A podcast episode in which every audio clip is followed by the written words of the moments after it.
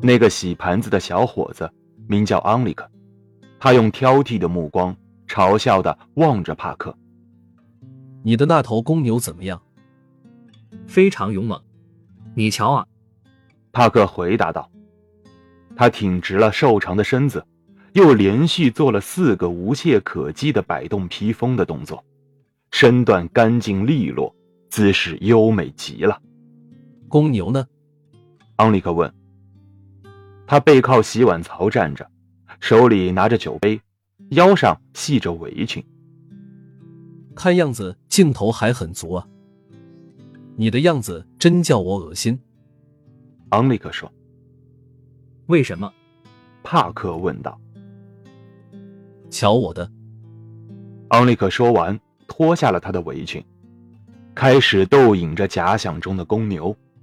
他也做了四个漂亮的。吉普赛式的挥动披风的慢动作，最后他把围裙的一端放开，用手呈弧形的一摆，掠过从身边冲来的公牛的鼻子，最后绕到了自己的腰上。瞧瞧我这一手，棒吧？可我却是在洗盘子。